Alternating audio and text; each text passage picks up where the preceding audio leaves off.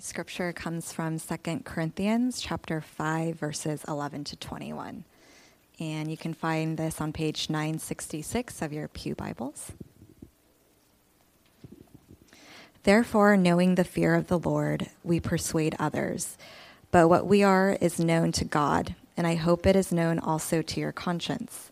We are not commending ourselves to you again, but giving you cause to boast about us, so that you may be able to answer those who boast about outward appearance and not about what is in the heart. For if we are beside ourselves, it is for God. If we are in our right mind, it is for you.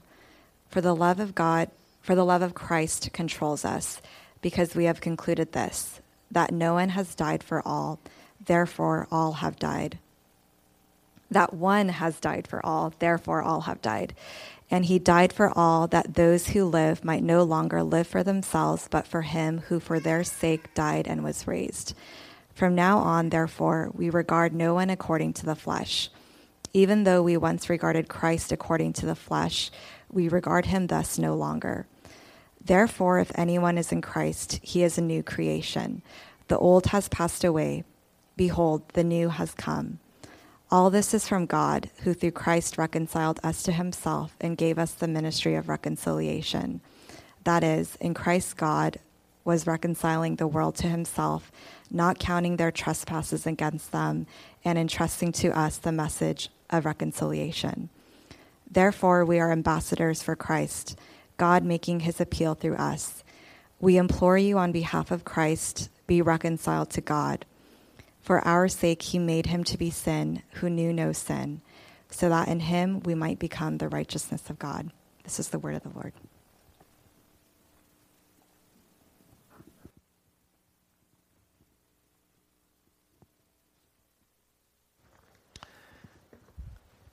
We are in part five of our series on evangelism. That's what we've been talking about. This is our fifth out of uh, 10 messages that we're going to talk about evangelism called Sharing Bread from Heaven. And today I, I want to get quickly into this passage. It's a jam packed passage uh, with a lot of meaty content in it. And um, as, as Paul typically does, he's pretty convoluted and he's kind of all over the place.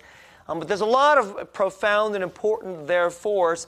But the one I, I really want you to take away is that I'm going to take you through a series of teachings, but where it lands is that we are ambassadors. That's what I want us to take away. That you're an ambassador, and an ambassador, I'll say a little more about this, but an ambassador is one who is sent. And you get to live in another country, but you don't live there with your own agenda to do what you want just because I happen to like this country. You are sent by a sovereign from another place to represent him and his interests and that's what ambassadors are. And this is what we are. If you believe in Jesus and you have been born again um, into new life through Jesus Christ, you are an ambassador. You don't get to live just wherever you want, however you want, and for your own agenda and for your own purpose, but instead you are an ambassador sent. And God has prepared a way for you to meet other people who are interested in Him, and that is what I like to call you are sent for divine appointments. So today we're talking about ambassadors sent with divine appointments. And part one is, well, we're ambassadors controlled by love. That's the way this passage puts it. This is a passage that's describing the role of the ambassador and what the ambassador looks like. And that's why there's so much in it. And I'm going to try to go through this efficiently. But ambassadors who are controlled by love. Part two, divine appointments, which is another way the Bible calls it open doors to faith. So, divine appointments and open doors to faith, that is what we're called to serve and then represent our King for in this life and uh, where, wherever He has sent us. And part three, there's an invisible Holy Spirit, the invisible Holy Spirit who brings life out of the dead. That's what we get to participate in and be a part of the work of the Holy Spirit bringing life from the dead. Okay? Um, let's get right into this passage. Um, Part one Ambassadors Controlled by Love. Uh, I, I, don't know how, how much you know about this book, Second Corinthians. Um, there's two letters written to the church of Corinth, and, and Corinth is not unlike this city. Um, it was a global city of commerce full of lots of talented people. It was probably an expensive city. it's probably a beautiful city, and not unlike this area. And in, this, in the first letter, you get all of the dysfunctionalities of the church. But in the second letter, what is happening is there are people inside the church who of, um, who are saying of the apostles, who are the first pastors who do the genuine gospel ministry, that somehow they're false. They're attacking the credibility of their ministry. And it's, a, it's, it's an odd thing because what would happen is people would come into town, and remember, this, I mean, there's no Christianity, for the most part, everybody thinks Christianity is, they either know nothing about it or, or it's just stupid. And, but there are preachers who come to town and what they do is they manipulate people and they use their talents and they, they basically uh, peddle a form of, of, of religion to get stuff out of people. And what's interesting is that some people in the Corinthian church like them. and then the, or, uh, the actual real um, ministers of the gospel, the apostles, they start to attack them. That's what's happening in this second letter. And this portion is how Paul starts to say how you'll see that we're the real stuff. Okay? Now, I won't go into all this, but I want to take you through some important portions. If you go to verse uh, 13, this is what he says If we are beside ourselves, it is for God. Uh, if we are in our right mind, it is for you. What the heck is he talking about? All right? I mean, he goes on first to say that um, out of the fear of the Lord, out of awe of the Lord, we try to persuade other people. But I, hope that you look at not just you know the stuff on the outside, but you will look at what is from the heart. And then he says this really odd thing: if we are beside ourselves, it is for God. If we are in our right mind, it is for you. And you know what he's saying there? Um, the reason he says this stuff is because they, they are attacking the apostles, the real genuine ministers of the gospel, and saying, You're crazy.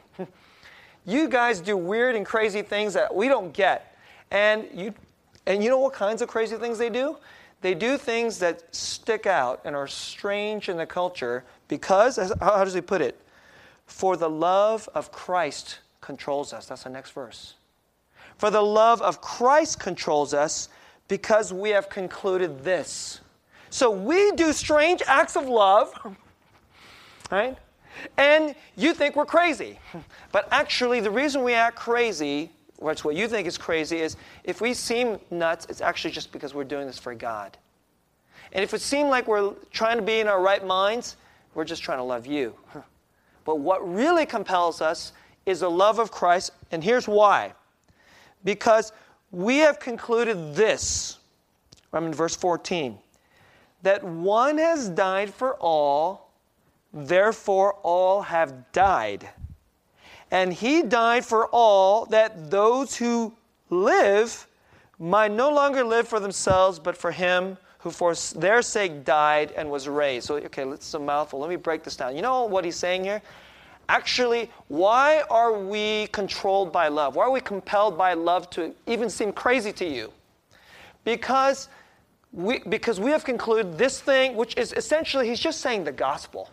But notice he says it in a way that's a little bit odd, not in a way that we're kind of used to. Usually we're used to hearing something like this There's this person named Jesus, he's the Son of God, he died for our sins, and now we're forgiven, and then we get to try to live the best that we can. This is what we think that this is what it is. We try to live the best that we can, and then one day we will die, and then we'll go to the good place. And that's the way we normally used to expecting a presentation of the gospel, but this is not the way he says it.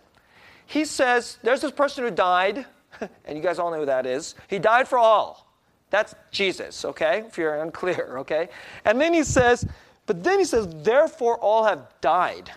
What the heck are you talking about? And then he goes, But then some people live. But everybody's died, but some people live. What are you talking about? For Paul, all people who believe in Jesus are united to Christ.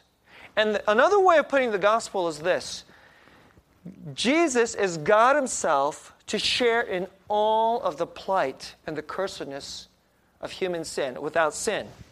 In order to do that, he would become one of us and he would share in all of the con- condemnation of sin, which is death itself. So that's why Jesus, when he came, he didn't just come to heal the blind or to preach or to teach, he literally had to die. So that if he died, he would become one with us. And then anybody who believed with him could be one with him. First, he would become one with us and dying, which is on God's diagnosis said, All of you, you know what that means? You're all dead. One has died for all. Therefore, all have died. You know what that means? Now we get it. I know some people talk and they spend money and they date and do all these other stuff, but actually they're just the walking dead. That's what it means. That Jesus came down to unite himself with dead, dying people. And if you see it the right way, they're dead. But some people are alive. Who are the people that are alive? Those are the people who believed in Jesus. And so that when the Holy Spirit raised Jesus from the dead, now there's a different kind of humanity. They're alive. And those people who believe in Jesus are united. Jesus united to himself to us in his death. And then when we believe in him, we are united to him in his life. So that when he's raised up, there will be some people who will live. And by the way, we're not just talking about the resurrection at the end of history, we're talking now. Because later on it goes on to say, those who are in Christ are what? A new creation. They're a new creation now. So there are some people who live, and what is it? How do they live? That those who live, that they would live for Him, not for themselves. And what does that look like? That looks like to be controlled by love. So you, you see, it's all, I know it's kind of convoluted, but I'm trying to unpack this. Um, last week, last week I, I, shared with you a message about um, from that that came right out of Luke chapter 15, and you know, there's three parables that Jesus teaches about things that are lost. And the third one is the most famous. It's typically called the parable of the lost son or the prodigal son.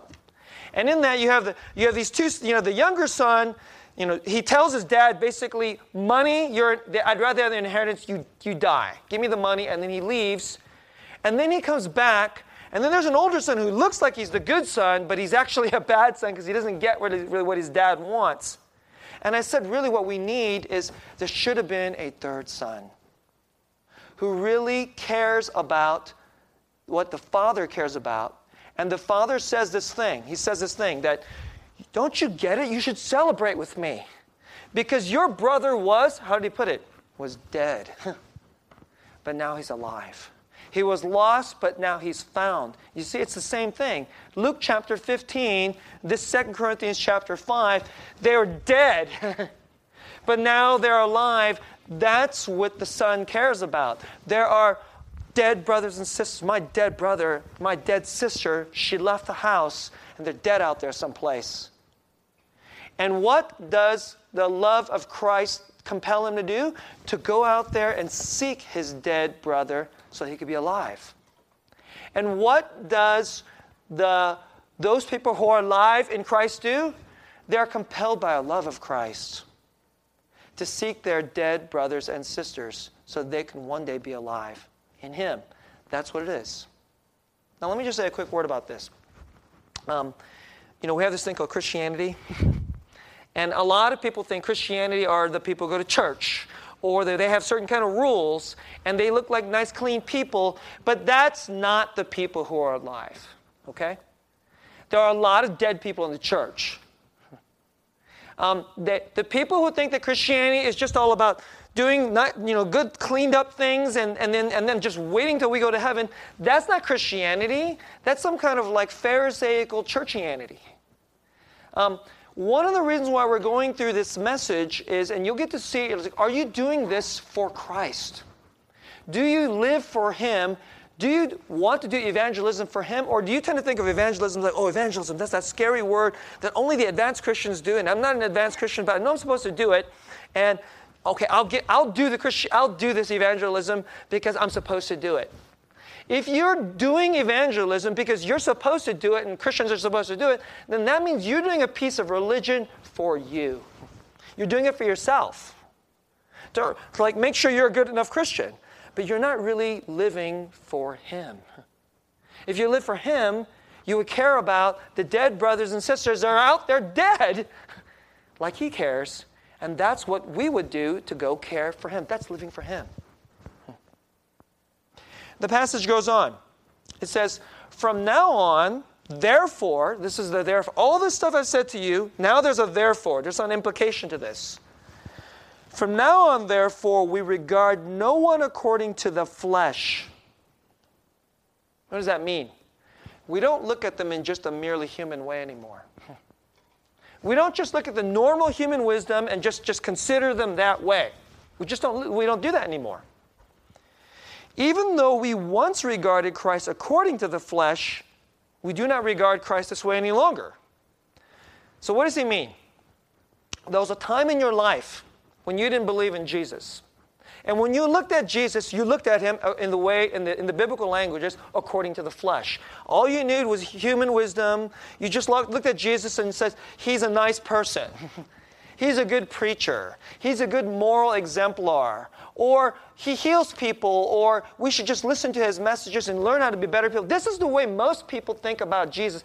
Son of God, I'm not really quite sure what all that means, but like, you know, Christianity is about being a good person like Jesus, right? That's according to the flesh. We mostly think about him according to the wisdom of being human, and we look at him according to human categories. But he says, but now when we look at Jesus, we realize no, he was the one that made us alive when I was dead. And when we look at other people now, if we're living this way and we're living for Him, we don't look at other people this way now. Mostly when we look at other people is if they say, oh, Christianity, that, that's, that's that thing that the, these religious people do because, you know, that they, they're weak and they, they, they need a crutch. Oh, that's the people that need to believe that God is some kind of father figure in the sky, and then they created this father fable, and then, you know, then, then, then Jesus is probably some nice person, right? So that's what we hear people have these reactions and immediately goes, okay, that person's totally closed off. They're not to, they care, they don't care anything about Jesus. If we do this, actually you're looking at them according to the flesh. Constantly we look at people and go, oh, nobody would be interested in God. Nobody would be interested in Jesus. They're not interested in salvation. And we constantly think they're closed off. And of course, many people are closed off. But when we look at people, do you just only see them in the flesh? Or are you looking at something else that's going on through the lens of the drama of the gospel, of what God is up to in their life? And this is what the passage is getting at. How do you look at people? And then he goes on to say, if anyone is in Christ, he's a new creation. The old has passed away, the behold, the new has come. And by the way, for some people, that process has already started. And you just don't know it yet. They don't believe in Jesus yet. They don't even know it yet. they don't even know it yet, but a new creation is starting to well up inside them. And you and I, we just see them according to the flesh. And then therefore, we don't know this is going on, but that's going on. And this new creation thing is starting to, like, it's bubbling up inside them, and it hasn't come out yet. They haven't been baptized. They haven't declared Jesus to be their Savior. They're not going to church yet. They don't have anything friendly. They, in fact, they may even outwardly, they're straight up hostile to Christianity. And yet, there are people, if we see them right, not according to the flesh, this is going on. And it goes on to say, um, all this is from God, who through Christ, he reconciled himself um, and gave us the ministry of reconciliation that in Christ God was reconciling the world to himself. Let me put this a little bit differently. Um, do you know that life is relationship? do you know that life is relationship? Um, all the people you know that have bad relationships, they're dying. You can have food, you can have money, you can have a house, you can have status, but if you got bad relationship, you're just dying. And if you have you have the most broken relationship to the most important person, who is God Himself, they're dying and they're dead. Life is reconciliation. Life is a whole relationship to God.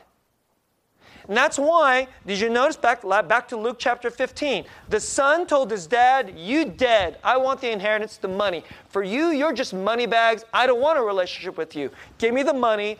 I'd rather sleep with prostitutes. That's what the younger son did. How did the father, and in the story you guys all hopefully know, the father represents God. How did you describe that younger son? Your brother was dead. The relationship is broken, that means he's dead.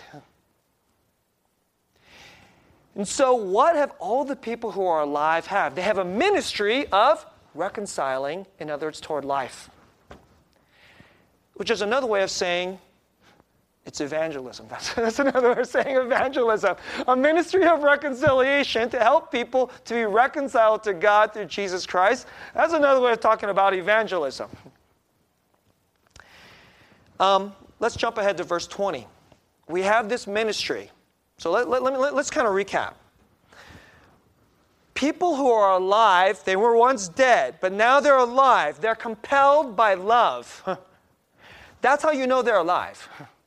The way you know they're alive is they're compelled by love. If they're if they are they're motivated mostly by religiosity and, and just fear for their own good name, that's not compelled by love.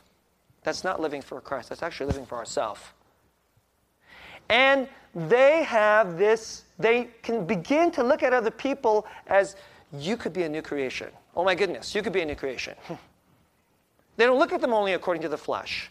You know, there was a time I thought Jesus was just a nice person.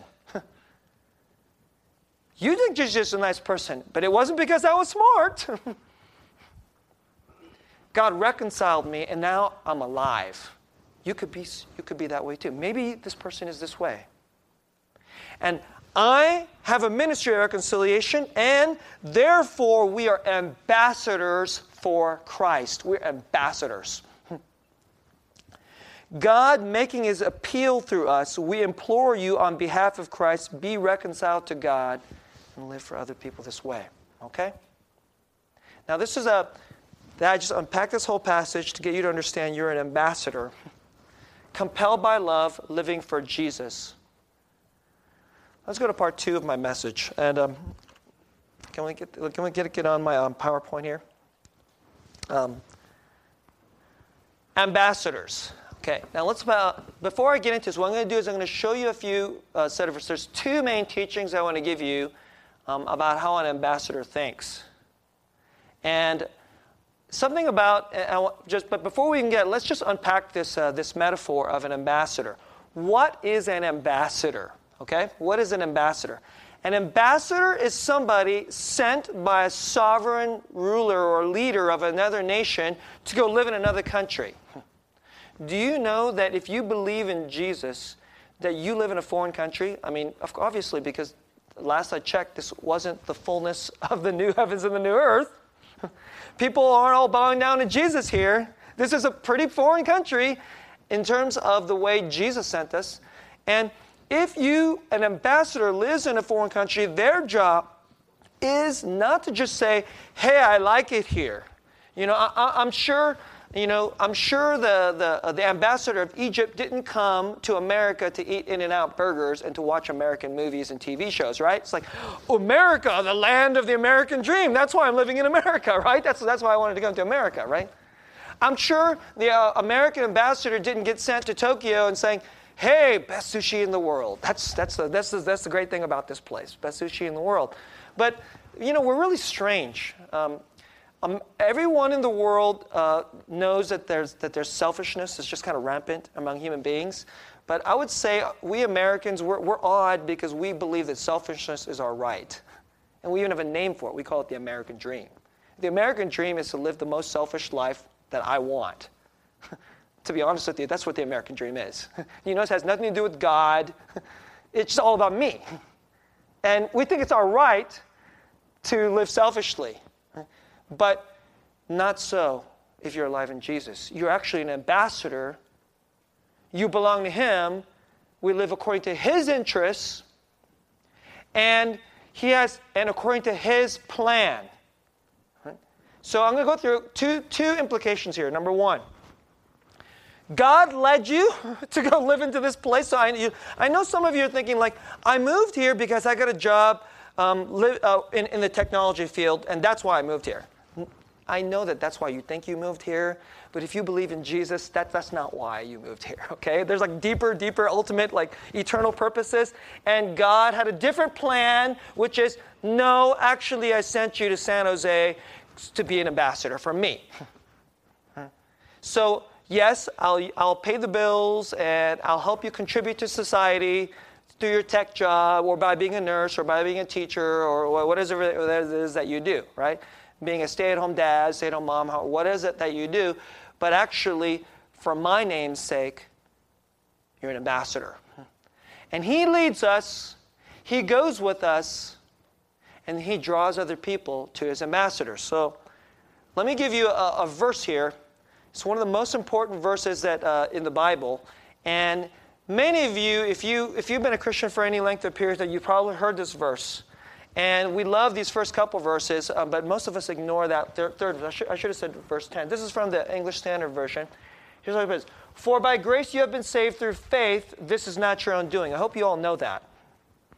Did you, uh, you know, think, I made myself a Christian. I figured out that, like, you know, Christianity is the right thing, and I, I decided to go to church and be a good person. I figured out Jesus is, is, is right, and so, you know, that, that I did this. Does, does, anybody, if you're a Christian, does any of you actually think that? Um, even if you grew up in the church, you probably know that you didn't figure it out. It wasn't from you. But by the way, this is the way it is for everybody. It is for everybody this way. They may hate Jesus today. Next year, they love Jesus, okay? I, I, I, don't, I hope you actually know that because it's not their own doing. It is by grace. And then it goes on and says, It is the gift of God, not of works, so that one, no, no one may boast. But here's the verse I want you to get that applies to this ambassador issue. For we are his workmanship, created in Christ for good works, which God prepared beforehand that we should walk in them. He prepped you to go out there. You know, in, in, the, in, the, in, the, Lord, um, in the prodigal son story, we got the son who looks at his dad just as money bags. We got a Pharisaical son who thinks he's a good son because he just kind of does all the good stuff, but he only cares about himself and doesn't care about his father's heart. That his father's heartbroken for his dead brother. And we said that there should be a third son who would actually go after, who would actually go after that dead brother, and that son is Jesus. The real Son of God did exactly that. But you're saying, I don't see Jesus going after people. He is going after people. And you know how he does it? Because we live for him, and he makes us his ambassadors, and he prepares a way beforehand he prepares beforehand that we should walk in Him to go out there and be His ambassadors. So, number one, God didn't just send anybody to this foreign country, He sent you. He sent me to this strange place called Silicon Valley to be His ambassador. Give me the second, second point. Um, I call this uh, divine appointments, um, but the scripture calls it open doors. Um, do, you, do you think that the, the ambassador from Egypt is just sitting around in America saying, I can't wait for the next action movie to come out? Is that what he's doing in America? He's like, I'm going to pursue the, the American dream. He, that's not what he's doing. There are people who want, who are interested in the agenda of the leadership of Egypt. The Egyptian prime minister, they want to know what that guy thinks. They want to know him and talk to him. There are people who want to know what the Russian you know, um, leadership thinks. So, so who do they go to? They talk to the Russian ambassador. Now, most you and I aren't interested in what the, I mean, you know, we, we, you know, not any more than listening to the news, but you and I don't want to know what, you know, um, uh, Vladimir Putin thinks, but the ones who do want to know what Vladimir Putin thinks and his agenda is, they go to the Russian ambassador. But when the person on the other side is the Lord of Lords, King of Kings, guess what? There are lots of people who are interested. Hmm. And he can't just have one ambassador sitting in New York City or San Francisco. God sends ambassadors all over the place, and you think these people just sit on their rear ends eating hamburgers and watching American movies? Of course not. What do they do? They take appointments. Appointments of people that God made with, or as the scripture puts it, that He opens a door and they know this. If you're an ambassador, you know this. You know that appointments are going to come, doors are going to open toward faith, and when that happens, it's time for ambassador time. I, I, I, know what I'm doing. At least I think I'll know what I'm doing, or I don't know what I'm doing, but I know I'm supposed to be an ambassador. Okay? And so, how do they think about this? This is the way the scripture puts it. This is from the Bible. This is Acts 14 27. And when they, this is they as Paul and Barnabas, arrived and, and, and, gathered the church. This is the church of Antioch. And by the way, for those of you who don't know, the Antioch church are the people who first set the gospel to the Gentiles.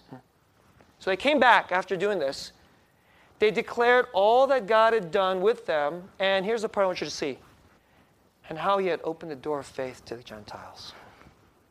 Who opened this door of faith?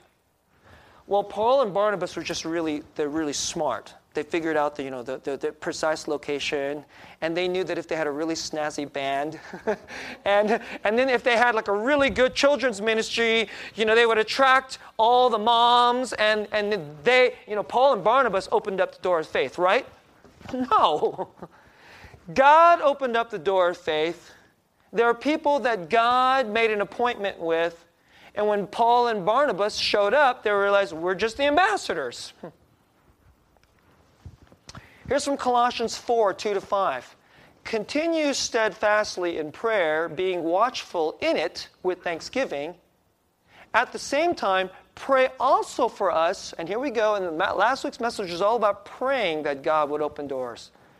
That God, that God may open to us a door for the word to declare the mystery of Christ, which is another way of saying to declare the gospel. On account of which I'm actually in prison. I've been doing this and got, I got put in prison. So you may have to have some cost. And some not so pleasant things could possibly happen. But this is the most exciting stuff that's going on. And that I hope that, please pray that I may make it clear, that is the gospel clear, which is how I ought to talk. By the way, it's pretty interesting. Do you notice that Paul asked for people to help him make the gospel clear? the most brilliant gospel teacher of all time. But do you notice he, t- he doesn't talk very well? I just gave you a great demonstration from 2 Corinthians 5. He doesn't talk very well. Um, um, and then he says this walk in wisdom toward outsiders, making the best use of our time. See, this is what we do. We're ambassadors. God opens a door, and let's pray for that. And then he does. So, one more. And notice this um, last one was in Acts, okay? This is in Colossians. So I'm not cherry picking one little place in the Bible here. This is a totally different kind of book Revelation. And by the way, this is, are, this is from the mouth of Jesus. This is what Jesus says to various different churches. And this, in this case, uh, the messenger of, um, and, to the, and to the angel of the church in Philadelphia, write, The words of the Holy One, the true one, who has the key of David. Guess who that is? That's Jesus, okay? Um, the Holy One is the key of David. He opens and no one will shut. Who shuts and no one opens? And then this is what he says to this church of Philadelphia. For those of you, I don't know if you know this, Philadelphia basically means brotherly love. Well, to this day, you know, we have the city of Philadelphia. It's, it's a, a, city of brotherly love. If you watch sports, you should, you should see it as the city of, uh, of brotherly anger. it's like the most angry sports city in the, in the country is, is a city of brotherly love. But, but actually, the church of Philadelphia is, is, is supposed to be a city of brotherly love. And this is what Jesus said to them I know your works, and behold, I have set before you an open door. The king has made appointments. I open this door, which no one is able to shut. I know that you have but little power, and yet you have kept my word and haven't denied my name. San Jose New Hope, I know that you don't have a lot of power. I know it, you know it, we all know it. In this city, there's lots of people hostile to the gospel to the name of Jesus, and we don't have much power in this city. But this is the verse I want to give you. Jesus is the one who opens, and no one can shut it. I mean, there's a scary part of it too. Who shuts and no one can open? okay, that, that's scary too. Okay, that, that part's actually very terrifying. But I, I, let's, let's, let's just focus on the good part, okay? Let's focus on the cool part, which is He opens and no one will shut. I have set before you an open door which no one is able to shut. And would you believe in that? God has appointments for people. Um, there was a sister uh, that I was talking to last week after these messages, and she was saying at her work that people regularly come up to her and tell her how much they hate Christianity. And a number of those people know that she's a Christian. And I sat in there thinking, that's really weird. Isn't that weird? That some people actually come up to you at your work and tell you how much they hate Christianity, and some of them know that you're a Christian. And um, if you look at them according to the flesh, you're thinking, oh my goodness, that, that, okay, that's, like, that, that's it. This person will never come to church, never believe in Jesus, they'll never be saved. But let me tell you something there's a door opening, and they can't close it. They can't close it so bad, it has to come out of their mouth. They have to talk about Christianity, which they hate.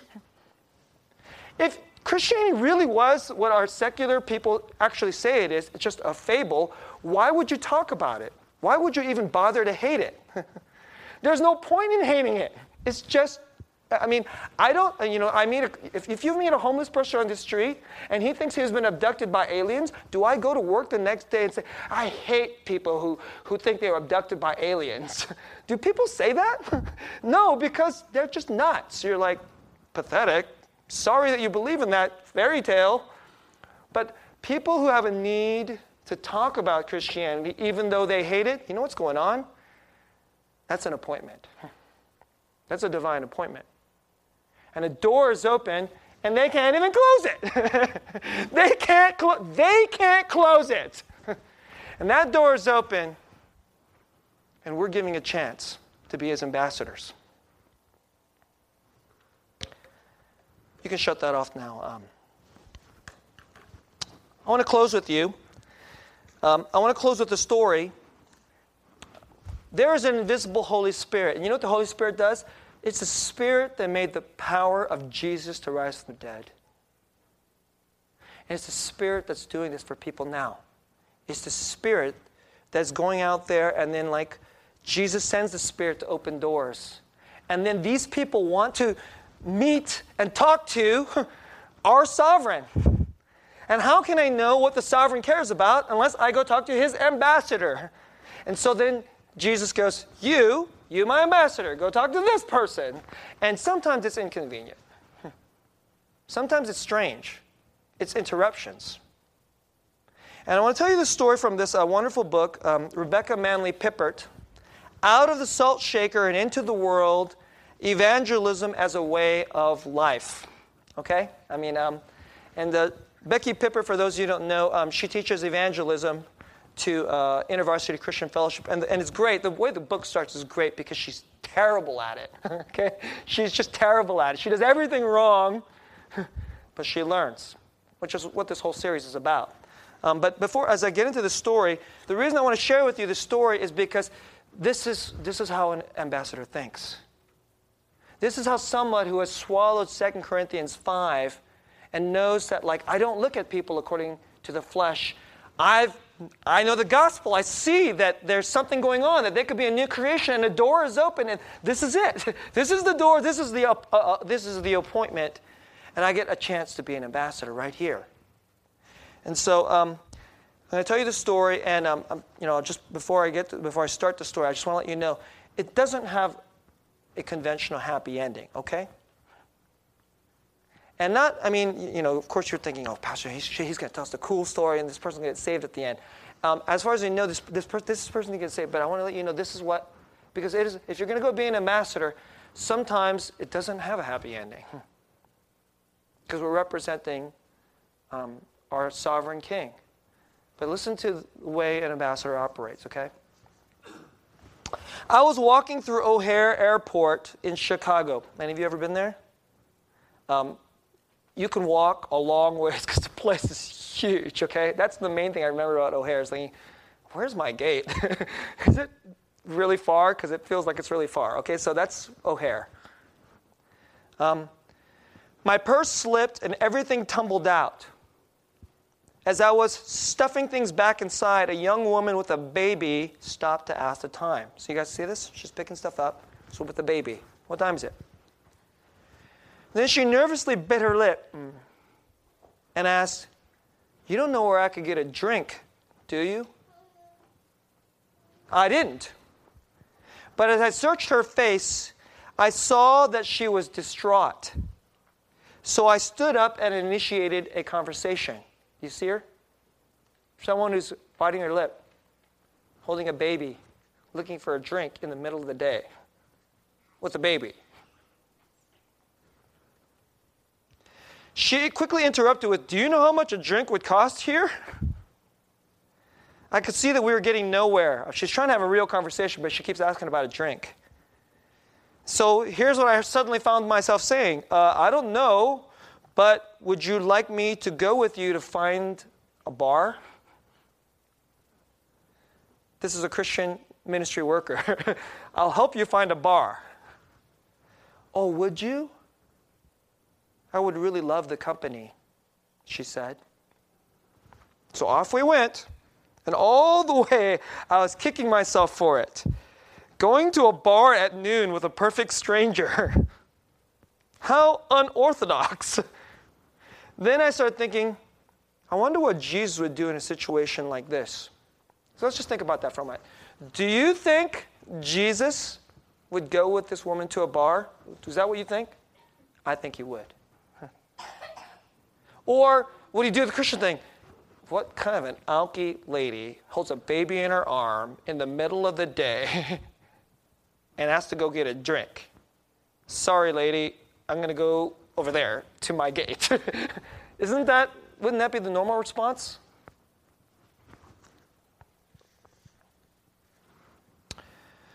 Often we are blind. We act as if those around us were not really people like us. If we see them bleed, we pretend they aren't really hurting. If we see them alone, we tell ourselves that they like it that way. You know what all this is? It's looking at people according to the flesh. Remember what 2 Corinthians 5 says? We do not regard people according to the flesh. The way we regard them, that's just the way you look at them.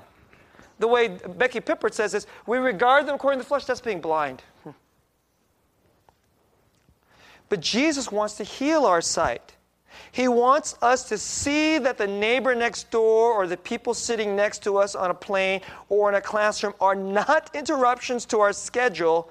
They're there by divine appointment. Jesus wants us to see their needs, their loneliness, their longings, and He wants us to give us the courage to reach out to them. If we are to do that, we need to take risks and get beneath the surface of people's lives. So let's get back to 2 Corinthians 5. If you take the risk to break through the surface and look at them not according and according to the flesh, you know what they will think? They'll think you're crazy. Just like they thought of Paul, right? You're out of your mind. You're beside yourself, aren't you? Well, if I am out of my mind, it's for God. And if I'm in my right mind, it's for you. To take initiative opens us up to the risk of res- rejection. To let people inside our lives is a frightening but essential ingredient to evangelism. Let's put it this way is an essential ingredient to being an ambassador. So I'm at O'Hare. I wondered, I wonder what I should do now that I was in a bar with a nervous woman I had just met.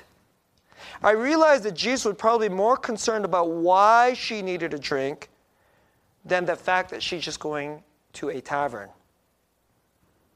I knew that if I couldn't be at ease around her when she had a drink in her hand and allow God to lead me into what he perceived as a mission field, as an ambassadorship appointment, then I wouldn't be very effective in communicating God's genuine love. Love, remember? That's two messages ago. Real love. After we found the bar, it took only minutes before she began sharing that she had decided to leave her husband. Her husband, unaware of her decision, would be meeting her at the airport in Michigan. So you guys see it? Chicago, Illinois. She's going to land in Michigan. I'm guessing Detroit. And she's going to drop the bomb on her husband. I'm leaving you. That's a fun airport conversation. She was petrified at facing his response and felt totally alone.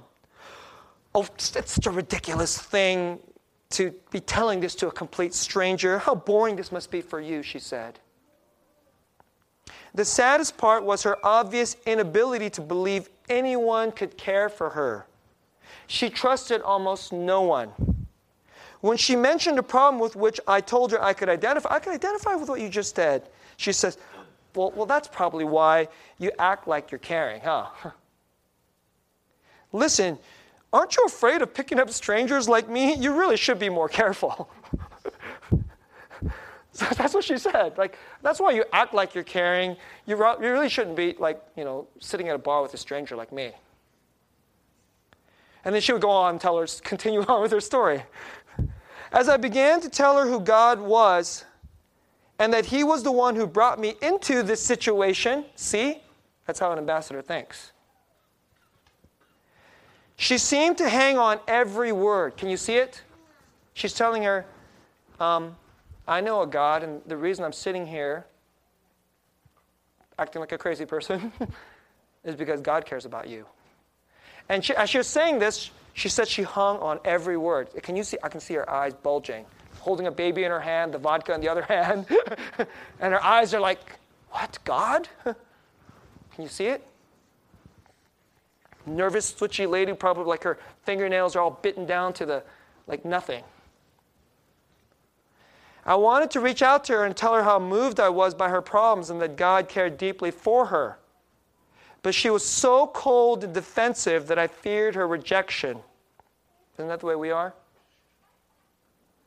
And finally, at the gate, I took her hand and said, Listen, I want you to know that I really care about you, and I'll be praying for you the minute you get off the plane. She just stared blankly. Then, turning away, she said, um, I'm sorry. I just don't know how to handle love. And then she walked away. I don't know if this lady ever got saved. But you do know this she knows she was loved, right? There was a person who loved her, not with her human love. She was controlled, she's compelled by love. She looked at her not according to the flesh. She knew that she could be a new creation. She knew this is an appointment to be an ambassador and that this could be a door opening. Her heart, this door could open, and if this door opens, it can't be shut except by Jesus. And I'd like to think that this lady went back, maybe she got divorced. And then some other person, another ambassador came into her life, invited her to church, and one day she says, I remember that lady who talked to me at Chicago. I'll go to church. She sits in church, hears the gospel, and a dead woman comes to life. That's the ministry of reconciliation. This is what we call evangelism. so, brothers and sisters, be, be ambassadors. That's who we are. We can be in denial and not, like we're ambassadors. We have the title ambassador. you know what? I pray that some people will show up at your door and you don't even want them in your life, and you're like, they, and they're thinking, aren't you a Christian? You know what they're asking? Aren't you an ambassador? I need to know about Jesus. That's your appointment. The door is open. Would you have faith and believe it? And we'll see incredible stuff. The dead will come to life around us right here in San Jose. It's going to happen, okay? Even in a church that's not powerful, it's going to happen. Let's pray.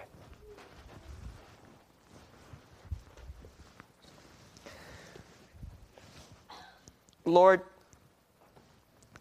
I don't know how evangelism became a scary word or a dirty word. It must be from the devil. And apparently, we listen to the devil a lot because we're scared and we don't like doing it. But it's actually this ministry of reconciliation, this ambassadorship, is the most exciting thing going on. It's more interesting than, than the World Series next week. It's way more exciting and interesting than, than the, this ridiculous election that's about to happen because people want to know and meet the most sovereign King, which is you, Lord Jesus. So use us. Please open doors for us all around us. Open the door, give us appointments, and help us to really love people as ambassadors. Pray for them, love them, and we pray that you would save them, make them come to life. I pray this in Jesus' name.